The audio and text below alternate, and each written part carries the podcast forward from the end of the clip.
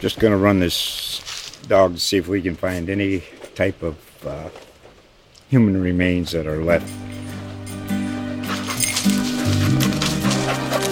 Listen to Where Secrets Go to Die, The Disappearance of Derek Hennigan. From the Detroit Free Press, a new podcast set in the woods of Michigan's Upper Peninsula. Available on Apple, Spotify, Freep dot com, or wherever you get your podcasts.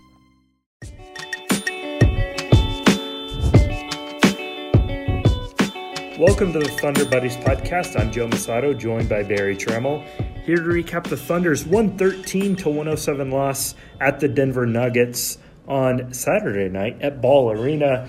Barry, this this was a crazy one. Like it was, it was. I don't know if we podcasted after after that uh, Thunder win in Denver a few weeks ago, but that was probably the most surprising result of the season. And I don't want to overreact to N B A regular season games because crazy stuff happens. But this one was was hard to to fathom. The Thunder almost winning this game. No Shai Gilgeous-Alexander. Obviously no Giddey, Dort, Kenrich Williams, Mike Muscala, Robinson-Earl, Jerome. The list goes on and on and on. Darius Bazley misses the second half with a knee sprain. The Thunder has eight players. And yet, with under three minutes to play, the Thunder has a two-point lead on the Nuggets.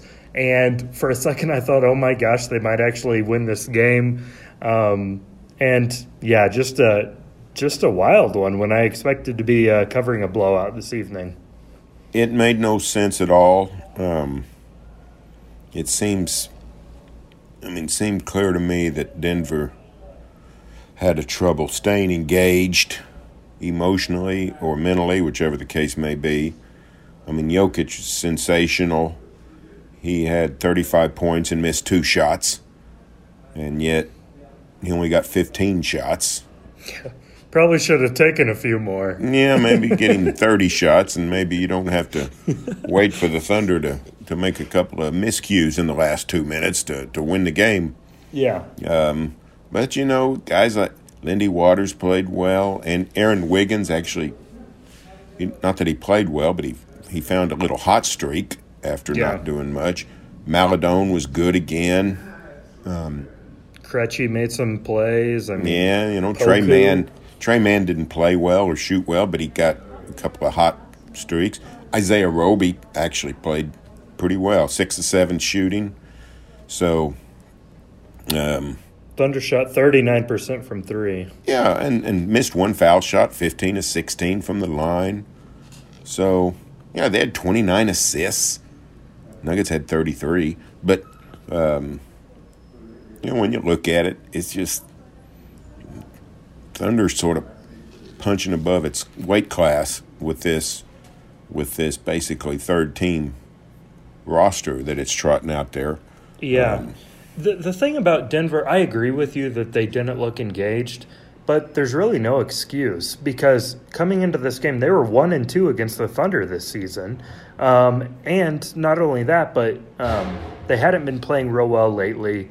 Um, they're sitting sixth in the West. They have a slight lead on Minnesota to stay out of the play-in. So you look at Denver, like this was a really important game for them to win. Maybe they thought it'd be easy to win, but um, still, I was a little surprised given given the stakes for them.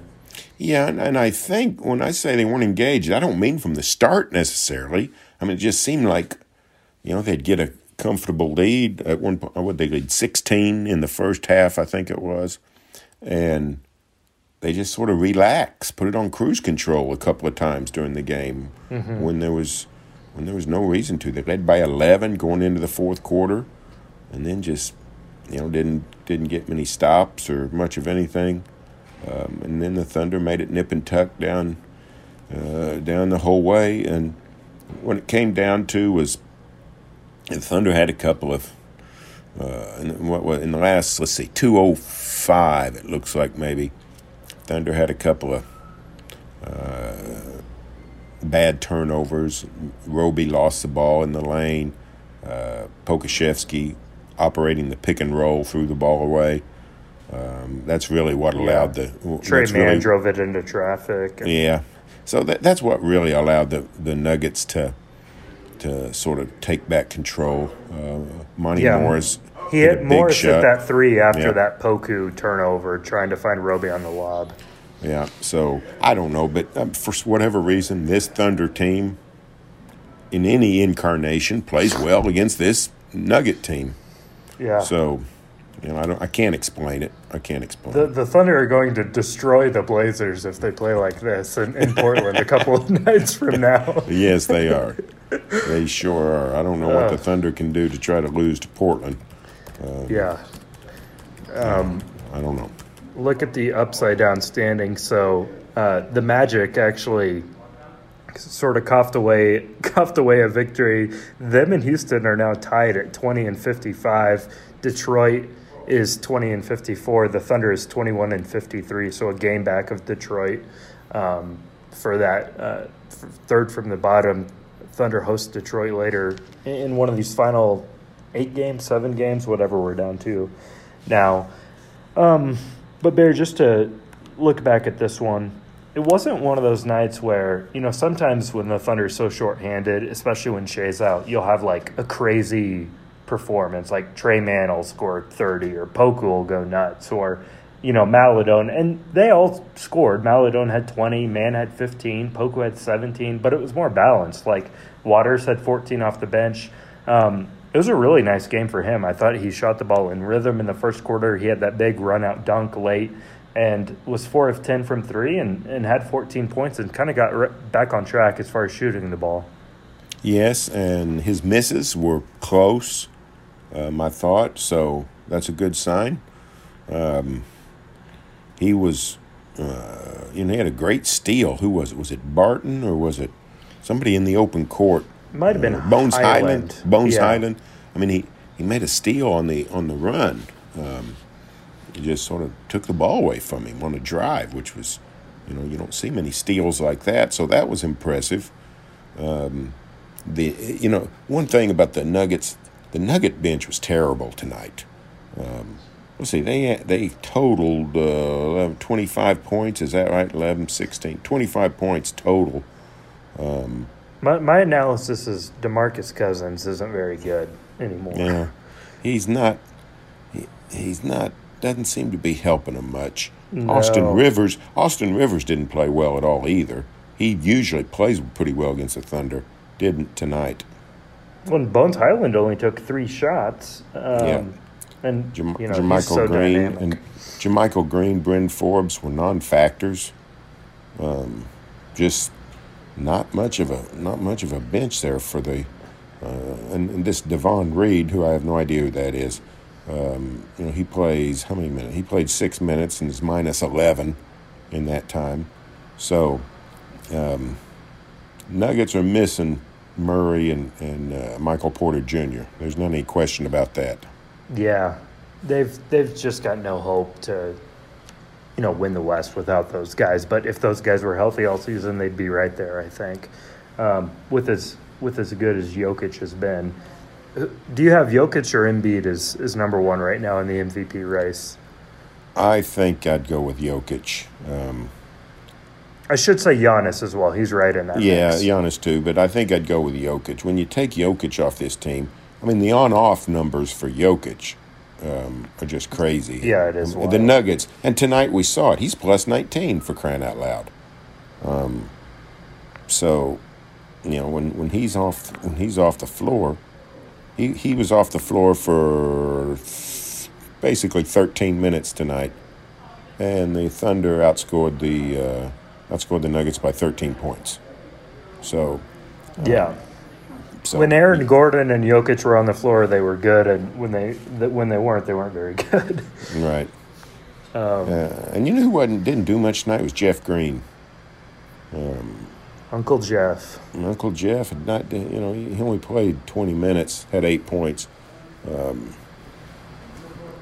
but and, and and Monte Morris had he had the big shot we talked about, but he also he didn't seem like he impacted the game otherwise very much, no. which was similar. Similar to what he did when the Thunder beat him, you know, a few weeks ago, I thought. Yeah, yeah, kind of uninspiring. Uh, I will say the this uh, Nuggets crowd was one of the best I've seen all season. Like, uh, it, it looked was good. Yeah, it, it was, looked good. It was packed from from court to rafters. I mean, and they, they were loud. My only complaint here, and I know I'm going to sound like an old man, but it is the loudest music. Is it really? In-game stuff, and just your ears are ringing by the end of it. Yeah, I don't like that. I don't like that a bit. um, I guess I've gotten a little used to it because over the last, in, in the last ten years, twelve years that I've been dealing with the Thunder, including very few regular season road games, but you know, virtually all the playoff road games, I don't even notice it really. Don't even notice the Thunder music, the opposing team's mm-hmm. music. I guess I just tuned it out, and uh, I hadn't been to as many. Haven't been to near as many games here during the pandemic, so maybe, you know, maybe uh, I've just uh, sort of uh, lost my senses on that. Maybe it's maybe when I go back to the arena on a regular basis, I'll say, "What's with the loud music?" But uh, yeah, I was I was sitting by Steve McGehee, and we're pretty close next to each other, and you have to like yell to be able to talk to each other in the game. Um, but yeah, okay. Um, Barry, let's get to the news of the day, because it was a newsy day here at Ball Arena. Um, Mark Daigneault pregame starts off with some significant injury updates. First off, he leads with Shai Gilgeous-Alexander, um, and I'm going to pull up the quote here. Shai was out tonight. This was only the third game he's missed in, in the second half since coming back from that ankle injury. The first two, of course, um, were strategically planned tank games against the Magic. This one didn't really fit that bill. Um, on S G A, Mark Daigneault says the game-to-game thing is not sustainable in terms of just in and out on a nightly basis. We're obviously running out of games here. He also said that in the next few days, um, that the Thunder and Shai Gilgeous-Alexander would be having a conversation about his status for the rest of the season. Um, they did not rule him out for the rest of the season. But reading between the lines, do you think we'll see Shai play uh, in these final few games? No. Um, the only reason to play Shai would be if we get to the last two or three games and the Thunder has solidified that fourth spot one way or the other.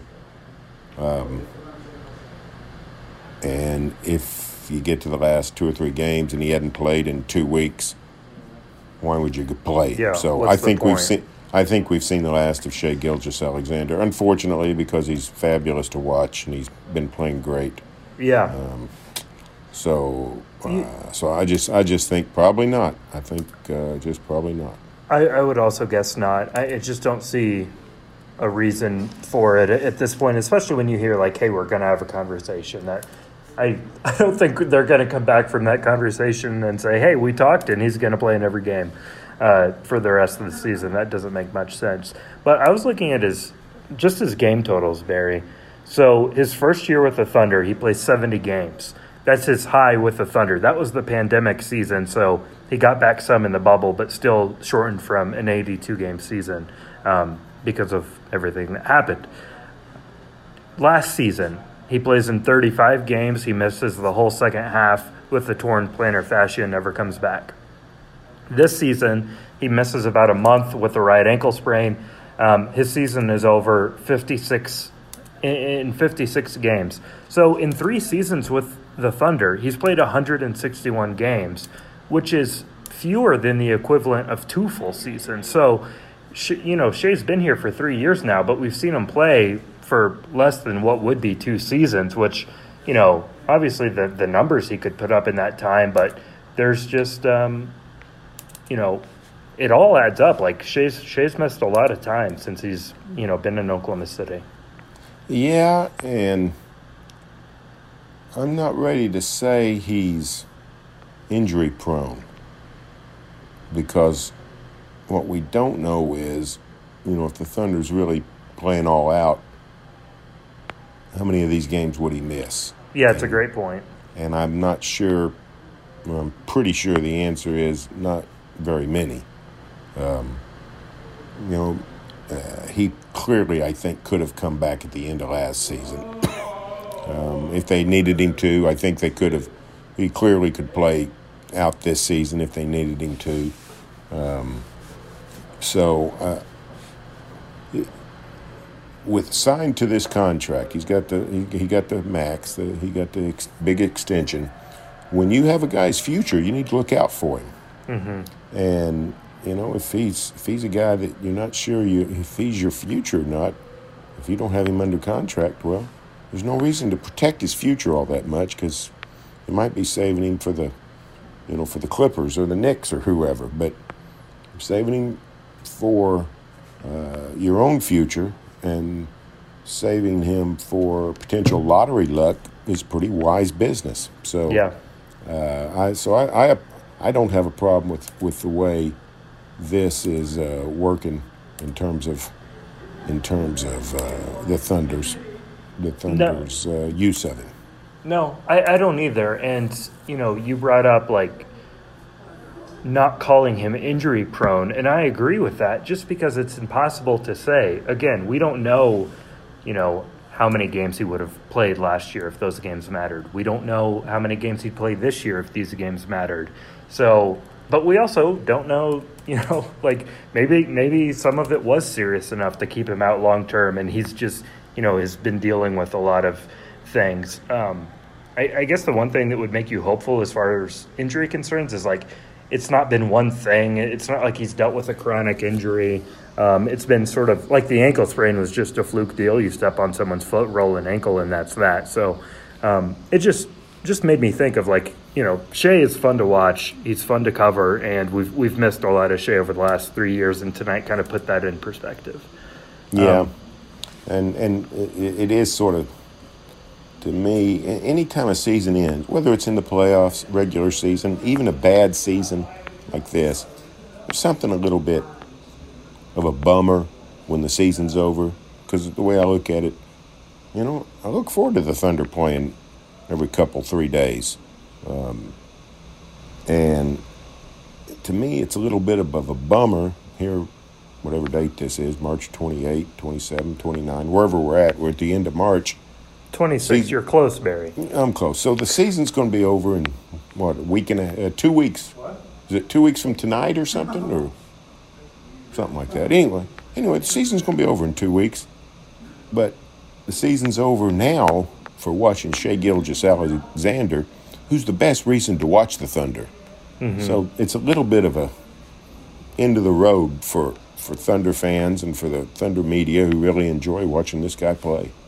It's also the end of the road this season for Josh Giddey, which things were certainly trending that way. I don't think that was, you know, ne- neither Shai's injury update nor Josh's was, was a big surprise. But um, Giddey, they kept pushing back the timeline. It's just hip soreness. We didn't learn much about the injury. Um, but today, Mark Daigneault says that there's just not enough games left in the season for Josh to, to really get back and not worth rushing him back, which – that makes sense as well, um, but it's been a while since we've since we've seen Giddey. When he was when he was playing, he was fantastic by rookie standards. Four-time Western Conference Rookie of the Month. Um, gonna pull up his, his final line here to to read it off because it's it's very well rounded, as we all know. Um, Josh Giddey, twelve and a half points, seven point eight rebounds, six point four assists per game. Played fifty-four games, averaged thirty-two minutes per game. Um, shot forty-two percent from the field, twenty-six percent from three. Um, Barry, just, just sort of, I, I guess, put a bow on Josh Giddey's rookie season because now it's over. Yeah, well, he was far greater than we anyone could have hoped. Um, he was, as advertised, in the sparkling um, rookie prospectives. You know, you look back at Darius Bazley, what kind of player they said he was going to be. He wasn't that kind of player at all, hasn't turned out to be.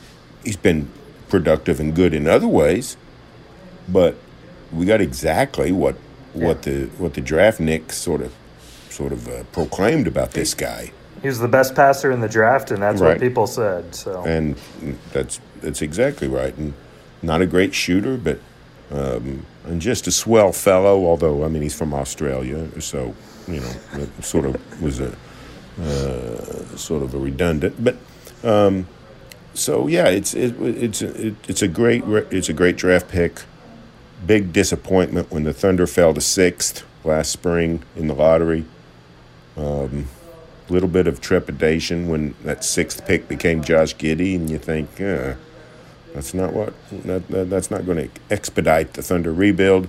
But turns out the guy's really good, and you know you'd rather have Cade Cunningham, you'd rather have Evan Mobley, but he's pretty dang good. So yeah, uh, you know he. I'd, I'd he, put. He, I'd rather have Scotty Barnes, but that one's closer. Um, But yeah, he's it's a it's a really good rookie class. It really yeah. is. And and so so it was it, it was a good draft pick, and it gives you hope that even again, if you don't have lottery luck this season, it doesn't mean despair.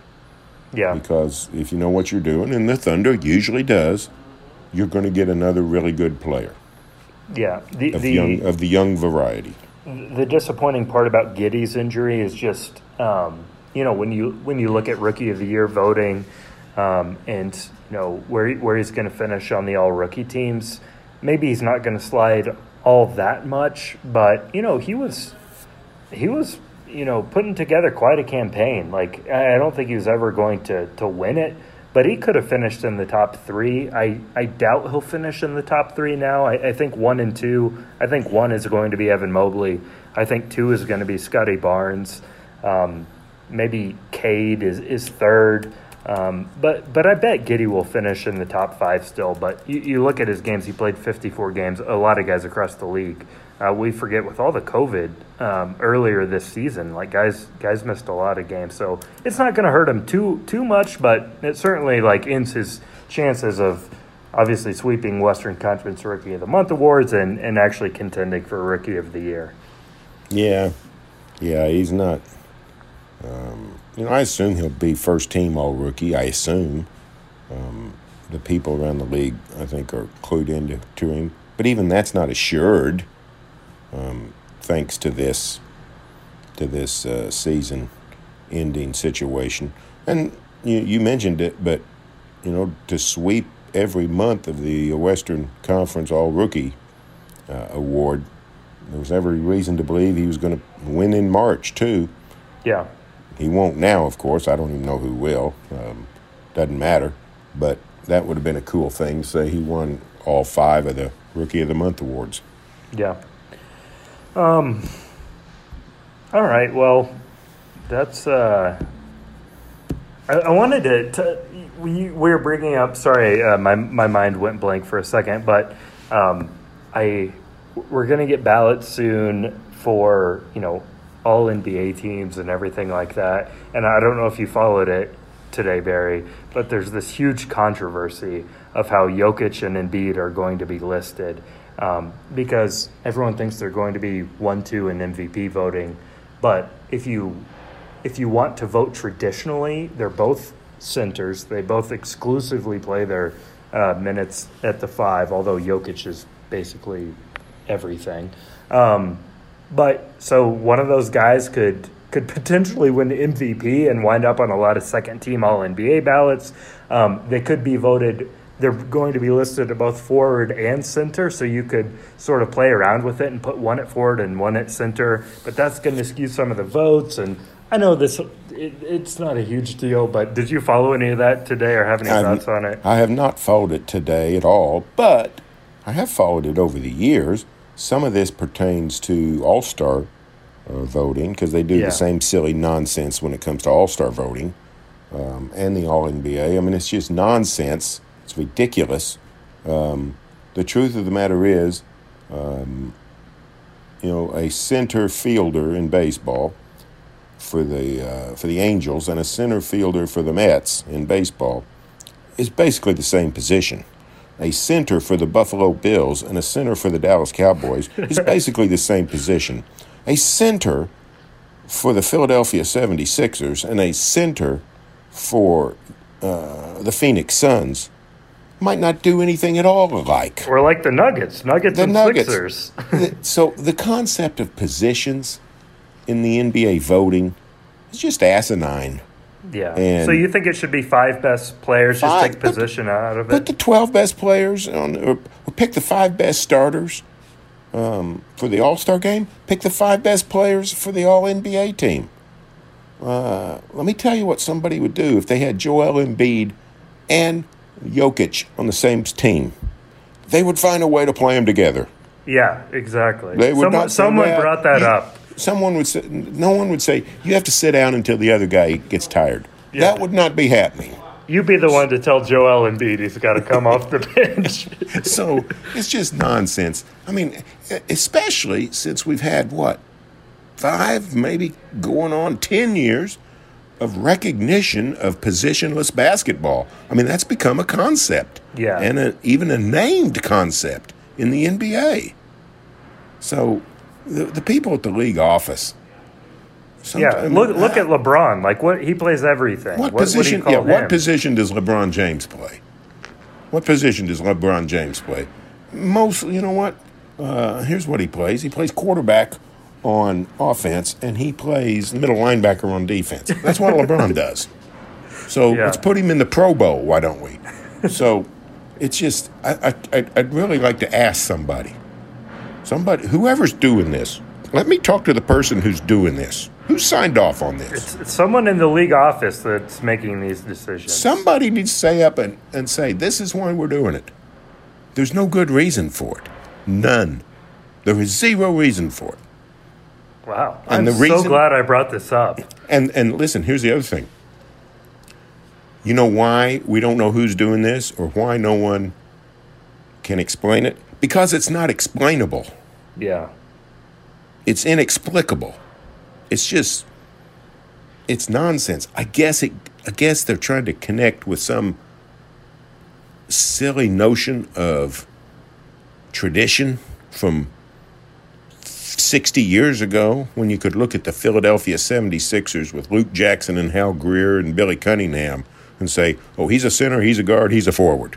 Mm-hmm. Uh, I didn't get the order right, but everybody knows what I mean. So, I mean... It, It's just, it was sixty years ago. I mean, what what what, what position did Scottie Pippen play? I mean, it's this is not necessarily even a new concept.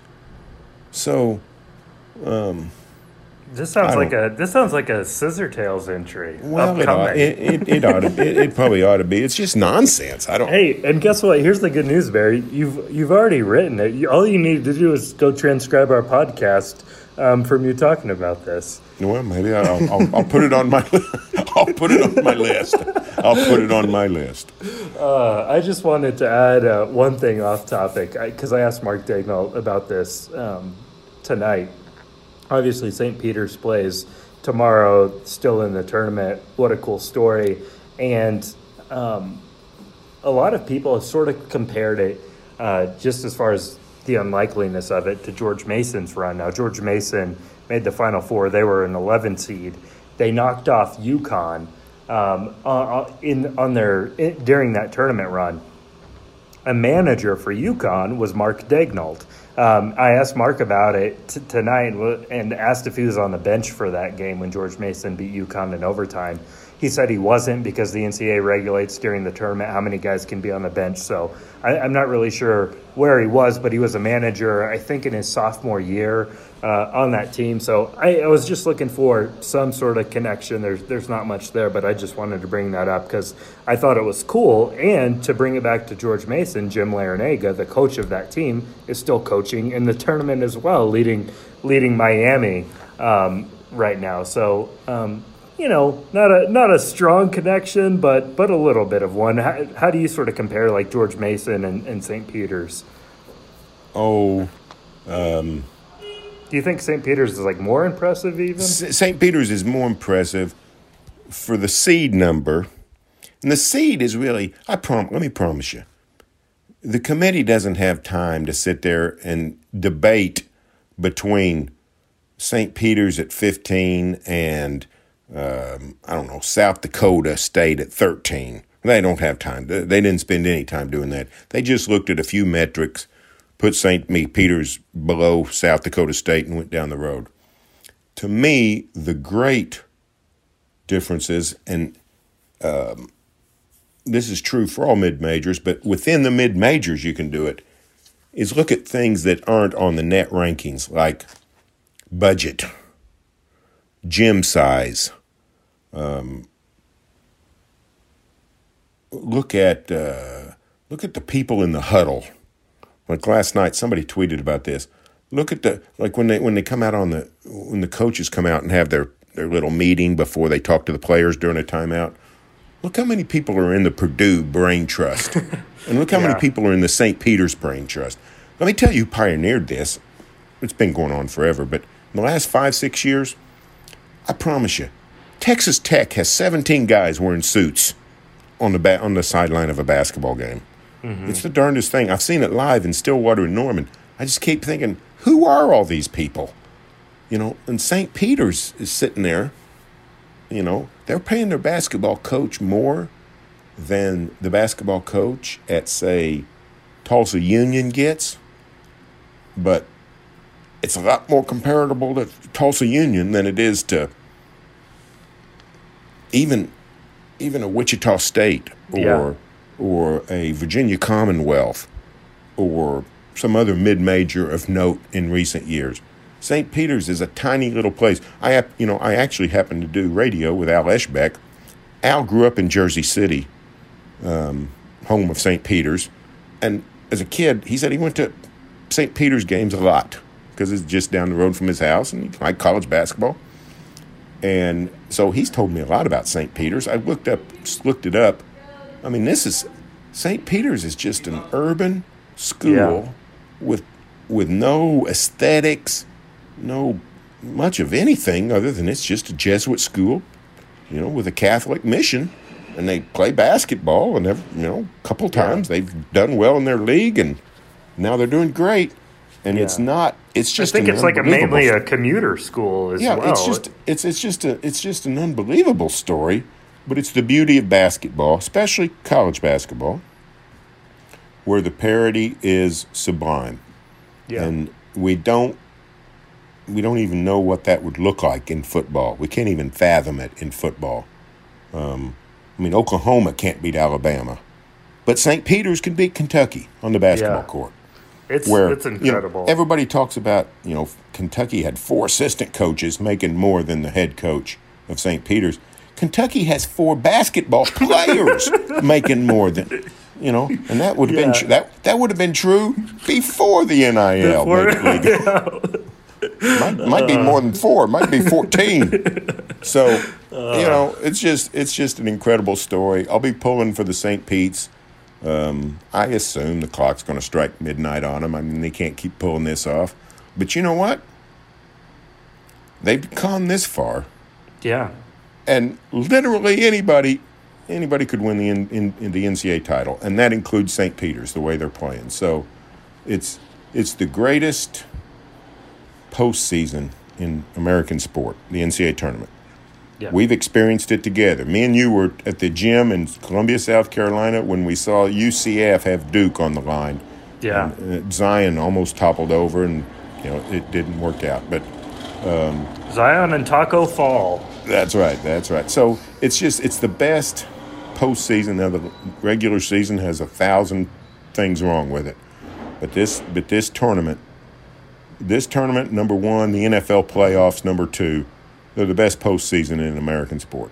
Yeah, it's it's incredible, and I've, uh, you know, I'm, I, I love the tournament, and it's fun to like, you know, talk talk to Mark about it, talk to just some players, and we were in here pregame in the media room, and, and Jeremiah Robinson-Earl, he walks behind us, and I think he's talking to Tre Mann, but he's just talking about like the Villanova culture and everything like that, and just so proud of Villanova for still being in it. Um, and it, it's just cool to see like guys at this level engaged and paying attention to it as well. Yeah, no doubt about it. Now, if it stretched over six weeks, like the N B A, or eight weeks, like the N B A playoffs, a little bit harder to stay engaged. But it's, you know, it's a, it's Thursday, Friday, Saturday, Sunday. Skip three days. Thursday, Friday, Saturday, Sunday. Skip five days and six days, and Saturday, Monday, we got us a winner. So yep, yep. It's little. It's literally seventeen, eighteen days.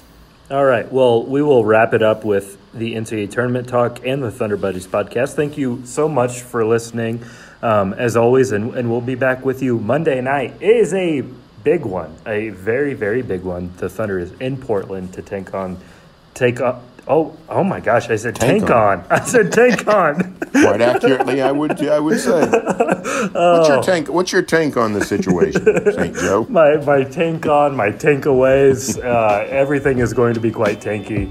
Um, thank you again for listening, and we'll talk to you then. We're tanking off.